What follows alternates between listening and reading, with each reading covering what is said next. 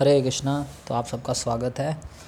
आज हम श्रील प्रभुपाद जी की असीम कृपा से आज अपने छठी पुस्तक, जो कि है योग की पूर्णता, आज हम उसके आखिरी अध्याय को पढ़ रहे हैं। और हमारा यह अनुभव है कि जैसे जैसे हम पुस्तकों को आगे बढ़ रहे हैं, हम भगवान श्री कृष्ण के और करीब पहुँच रहे हैं। और आशा है कि आप सबका भी ऐसे ही अनुभव होगा। अगर ऐसा हो तो आप जब ये ऑडियो सुन रहे हैं तो आप ज़रूर हमें टेक्स्ट मैसेज भेजिएगा व्हाट्सएप या टेलीग्राम पे मुख्य रूप से कि हाँ आपका भी यही अनुभव है। तो आज का आखिरी अध्याय है योग की सिद्धि। सो ये देखिए चैप्टर बाय चैप्टर बहुत सारी चीज़ों को कवर करते हुए आज इस आखिरी चैप्टर के आखिरी पड़ाव पे पहुँचाया गया। प्रभुपाद जी इस प्रकार से पुस्तक को कंपाइल किए गए हैं। पहले अर्जुन ने जो योग को अस्वीकार किया, फिर भगवान ने उनको, अर्जुन को बताया कि भक्ति में कैसे कार्य होते हैं। कार्य नहीं छोड़ना, लेकिन कार्य करना है, चेतना में बदलाव। फिर मन, शरीर का संयम, फिर द्वंद्वों तथा उपाधियों से मुक्ति, फिर असफल योगी की गति, फिर भगवान कृष्ण से पुनः संबंध स्थापित करने के लिए। तो हमने कल इसको देखा, प्रेम कैसे भगवान से स्थापित करना चाहिए हमें। और फिर आज योग की सिद्धि, योग कंप्लीट मुख्य रूप से योग क्या है? शॉर्ट है, लेकिन बहुत ही महत्वपूर्ण है। तो पहले अर्जुन ने एक प्रश्न पूछा था कि योग में अगर कोई असफल हो जाए तो उसकी क्या गति होगी? तो भगवान ने उन्हें बताया था कि उसका जन्म एक अच्छे परिवार में, धनवान परिवार में या भक्तों के परिवार में तो महान वरदान है। अगर किसी का जन्म एक ऐसे परिवार में हो जहाँ भक्ति का माहौल हो, भक्ति करने का उसे मौका प्राप्त हो तो ये जन्म बड़ा ही बड़ा ही दुर्लभ है। ऐसा अगर किसी का नहीं भी हुआ है तो वो मर्दान बना सकता है, ये मुख्य बात है। अगर हम सोच रहे हैं कि हमारे परिवार में तो ऐसा नहीं हुआ तो हमें अब सीख के बना लेना चाहिए।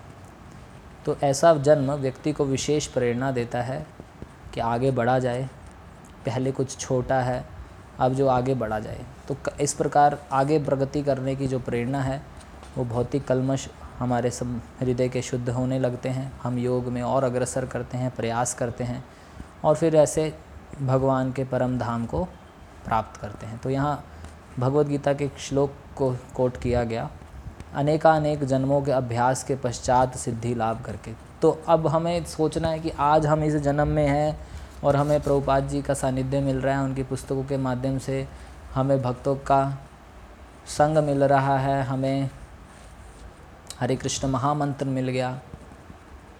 और अब हम ऐसा मत सोचें कि आगे और जन्म लेंगे और फिर पूरा करेंगे। अब हमें इतना मेहनत करना चाहिए कि इसको पूरा कर लेना चाहिए। और वही प्रभुपाद जी लिख रहे हैं कि अनेकानेक जन्म के हमें चिंता नहीं करनी चाहिए और आगे करेंगे जन्म, इसका भी नहीं सोचना चाहिए। जब व्यक्ति अंततः समस्त दूषणों से मुक्त हो जाता है तो वह योग पद्धति की परम सिद्धि, कृष्ण भावना का लाभ करता है। कृष्ण में मग्नता ही पूर्ण अवस्था है। तो योग करने का जो मुख्य मुख्य रूप से जो योग की जो सिद्धि है, वो यही है कि हमें भगवान श्री कृष्ण का निरंतर स्मरण होने लग जाए। हम निरंतर भगवत चेतना में स्थित हो जाएँ। यही योग की सिद्धि है। अन्यथा योग का कोई मतलब ही नहीं रह जाता। अगर हम योग कर रहे हैं तो हमारे योग की यही सिद्धि है कि हमें भगवान, भगवत चेतना प्राप्त हो। हम भगवत चेतना में स्थित हों। तो यहीं पे यही चीज़ बता रहे हैं कि बहुत जन्मों के बाद कोई वास्तव में जो सचमुच ज्ञानी होता है वो भगवान की शरण ग्रहण करता है और वह ऐसा महात्मा अत्यंत दुर्लभ है। तो अब या तो दो चीज़ें सोची जा सकती हैं, या तो हमने बहुत जन्म बिताए और आज क्वालिफाइड हुए हैं कि हमें भक्ति के पथ में आने का मौका मिल रहा है, या फिर ये विशेष कृपा हुई है हमारे ऊपर। तो हमें कैसे भी है, हमें मिला तो अब हमें मिला है तो हमें इसका पूर्ण रूप से लाभ लेना चाहिए।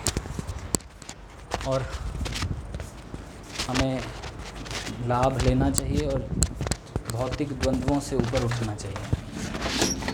हमें हमेशा इस प्रकार से नहीं सोचना चाहिए मान अपमान, इन सबसे अभी ऊपर उठने का विचार करना चाहिए। तो हमें मनन करना चाहिए कि कौन सी वस्तुएँ शारीरिक से, संबंधित हैं, भौतिक हैं और कौन सी आध्यात्मिक हैं। इस प्रकार बुद्धि लगा के अब हमें विश्लेषण करना आना चाहिए। फिर भगवान श्री कृष्ण बताते हैं, आखिरी श्लोक इस अध्याय का भी और इस पुस्तक का भी, जो कि है, योगी नाम अपनी सर्वेशम मदगतेन अंतरात्मना, श्रद्धावान भजते यो माम स में युक्त तमो मता। कि जो भगवान को परायण रहता है, श्रद्धापूर्वक और भगवान के विषय में ही सोचता रहता है, भगवान की दिव्य प्रेमा भक्ति करता है और भगवान से अतरंग रूप से युक्त रहता है। या अंतरंग रूप से मतलब हर समय उनके सोचना, हर समय उन्हीं के बारे में सोचना, केवल उन्हीं के बारे में। वही सबों में सर्वोच्च है, यही मेरा मत है।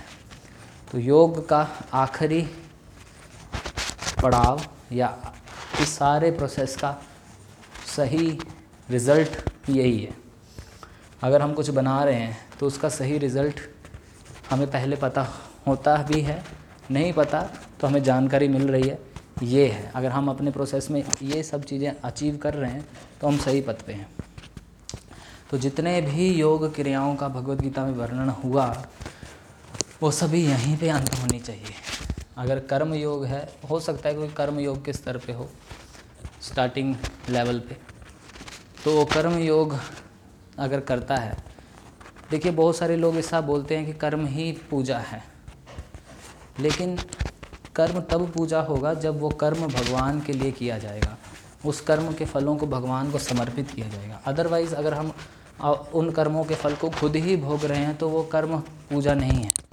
कर्म पूजा तब है जब उन कर्म के फलों को भगवान को समर्पित किया जा रहा है और कर्म भी भगवान के लिए किया जा रहा है। तो कर्म योग है। इससे क्या होगा? तो आप देखिए, जब हम किसी से डोनेशन लेते हैं और वो व्यक्ति जब हमें डोनेशन देता है तो उसके हृदय में कुछ शुद्धिकरण होता है। ऐसा नहीं है कि डोनेशन देना एक भक्ति नहीं है, या भक्ति का कार्य नहीं है। जब कोई व्यक्ति अपने हृदय से डोनेशन देता है तो इसका, देखिए, पहले कोई डोनेशन जल्दी नहीं देता। आप समझिए इस पॉइंट को। लेकिन उसने भगवान के कार्य में कुछ डोनेशन दिया, मान लीजिए पुस्तकें छपवाई। पुस्तकें छपने से उसने भगवान का एक कार्य में सहयोग किया है, उसका हृदय शुद्ध होगा। और धीरे धीरे जो आसक्ति थी, धन के प्रति जो आसक्ति थी, वो भी धीरे धीरे साफ़ होगी।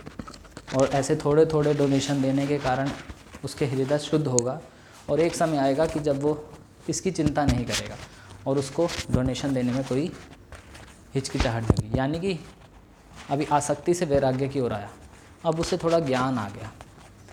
अब ज्ञान और बढ़ेगा तो वो इस प्रकार से देखना शुरू करेगा कि संसार में क्या सत्य है, क्या असत्य तो ज्ञान योग में पथ पे अग्रसर होगा।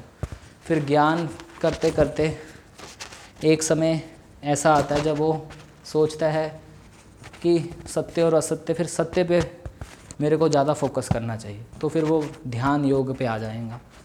ध्यान योग पे आने पे परमात्मा पे ध्यान लगाएँगे। फिर मन को और भगवान में लगाने के लिए उसी को फिर क्या बोला गया है? ज्ञान योग विभिन्न शारीरिक विधियों द्वारा परमात्मा पर ध्यान में अग्रसर होता है, मन भगवान पर लगा रहता है तो अष्टांग योग बन जाता है वो। अभी थोड़ा ध्यान के स्तर पे आने के कारण और जब गहराई में गए तो वो अष्टांग योग हो गया। फिर अष्टांग योग से ऊपर क्या है? फिर वो भगवान और जानना चाहता है कि परमात्मा को तो मैंने देख लिया। अब ये परमात्मा जो है रेसिप्रोकेट नहीं कर रहे, ये केवल देखते रहते हैं। तो परमात्मा से रेसिप्रोकेशन उनसे हाथ मिलाना, उनसे बातचीत करना तो ये सब करने के लिए फिर वो और सोचता है। फिर वो अंतिम लक्ष्य तक पहुँचता है, जो कि है भगवान कृष्ण को प्राप्त करता है। और फिर भगवान कृष्ण को समझता है, उनको भजन करता है। इसलिए हमें तो ये मार्ग प्रभुपा जी बोल रहे हैं, सीधा ही प्राप्त हो रहा है। हमें इतना कुछ करने की ज़रूरत नहीं पड़ेगी, अगर हम आज इनिशियल अपना स्टेज समझें। तो हमें प्रभुपाद जी की कृपा से सीधा बताया जा रहा है कि देखिए, कृष्ण का नाम लीजिए। तो हमें सर्वश्रेष्ठ योगी हैं, क्योंकि इस बिंदु तक समझ लेना भी, ये पॉइंट समझना कि Krishna supreme personality of godhead है। कुछ तथ्य को समझना तो समझ लीजिए कि हमने बहुत सारी चीज़ों को पार कर लिया है, एक झटके में पार कर गए। इसलिए कृष्ण भावना, योग श्रृंखला की अंतिम कड़ी है। सारे योग यहीं पे रुकेंगे, और यहाँ के बाद कुछ नहीं है। ऐसी कड़ी जो हमें परम पुरुषम भगवान के साथ जोड़ती है और ये कड़ी हटा दी जाए तो सारे योग बिखर जाएँगे। कोई भी कहीं नहीं है। और हम करते रहेंगे, हमें कोई फ़ायदा नहीं होने वाला। इसलिए हमें हरे कृष्ण जप, कीर्तन, भगवत गीता को समझकर कृष्ण भावनामृत संस्था के माध्यम से कृष्ण की सेवा करना चाहिए। और बाकी सब चीज़ों की चिंता नहीं करना चाहिए। कई बार भक्त लोग अन्य अन्य देवी देवताओं की भी पूजा करते हैं। तो कृष्ण की पूजा सर्वश्रेष्ठ बताई गई है। तो अतिक्रमण करने की यहाँ बात आई कि अन्य योग प्रक्रियाओं को छोड़ सकते हैं, कोई प्रॉब्लम नहीं होगा। और जो वास्तविक लक्ष्य है भगवान कृष्ण, एक पेड़ के समान हमें उदाहरण देते हैं, जड़ में पानी डालने से सब कुछ हो जाता है। उसी प्रकार हमें कृष्ण को प्रेम को प्राप्त करना, यही लक्ष्य प्राप्त किया जा सकता है, अगर हम इस प्रकार भक्ति योग को स्वीकार करते हैं। तो इस तरह से हमने आप अपने आज की ये पुस्तक भी समाप्त कर ली है, पूर्ण कर ली है। और हम आगे की जो गतिविधियाँ हैं, उनकी जानकारी ग्रुप में डालेंगे। हरे कृष्णा।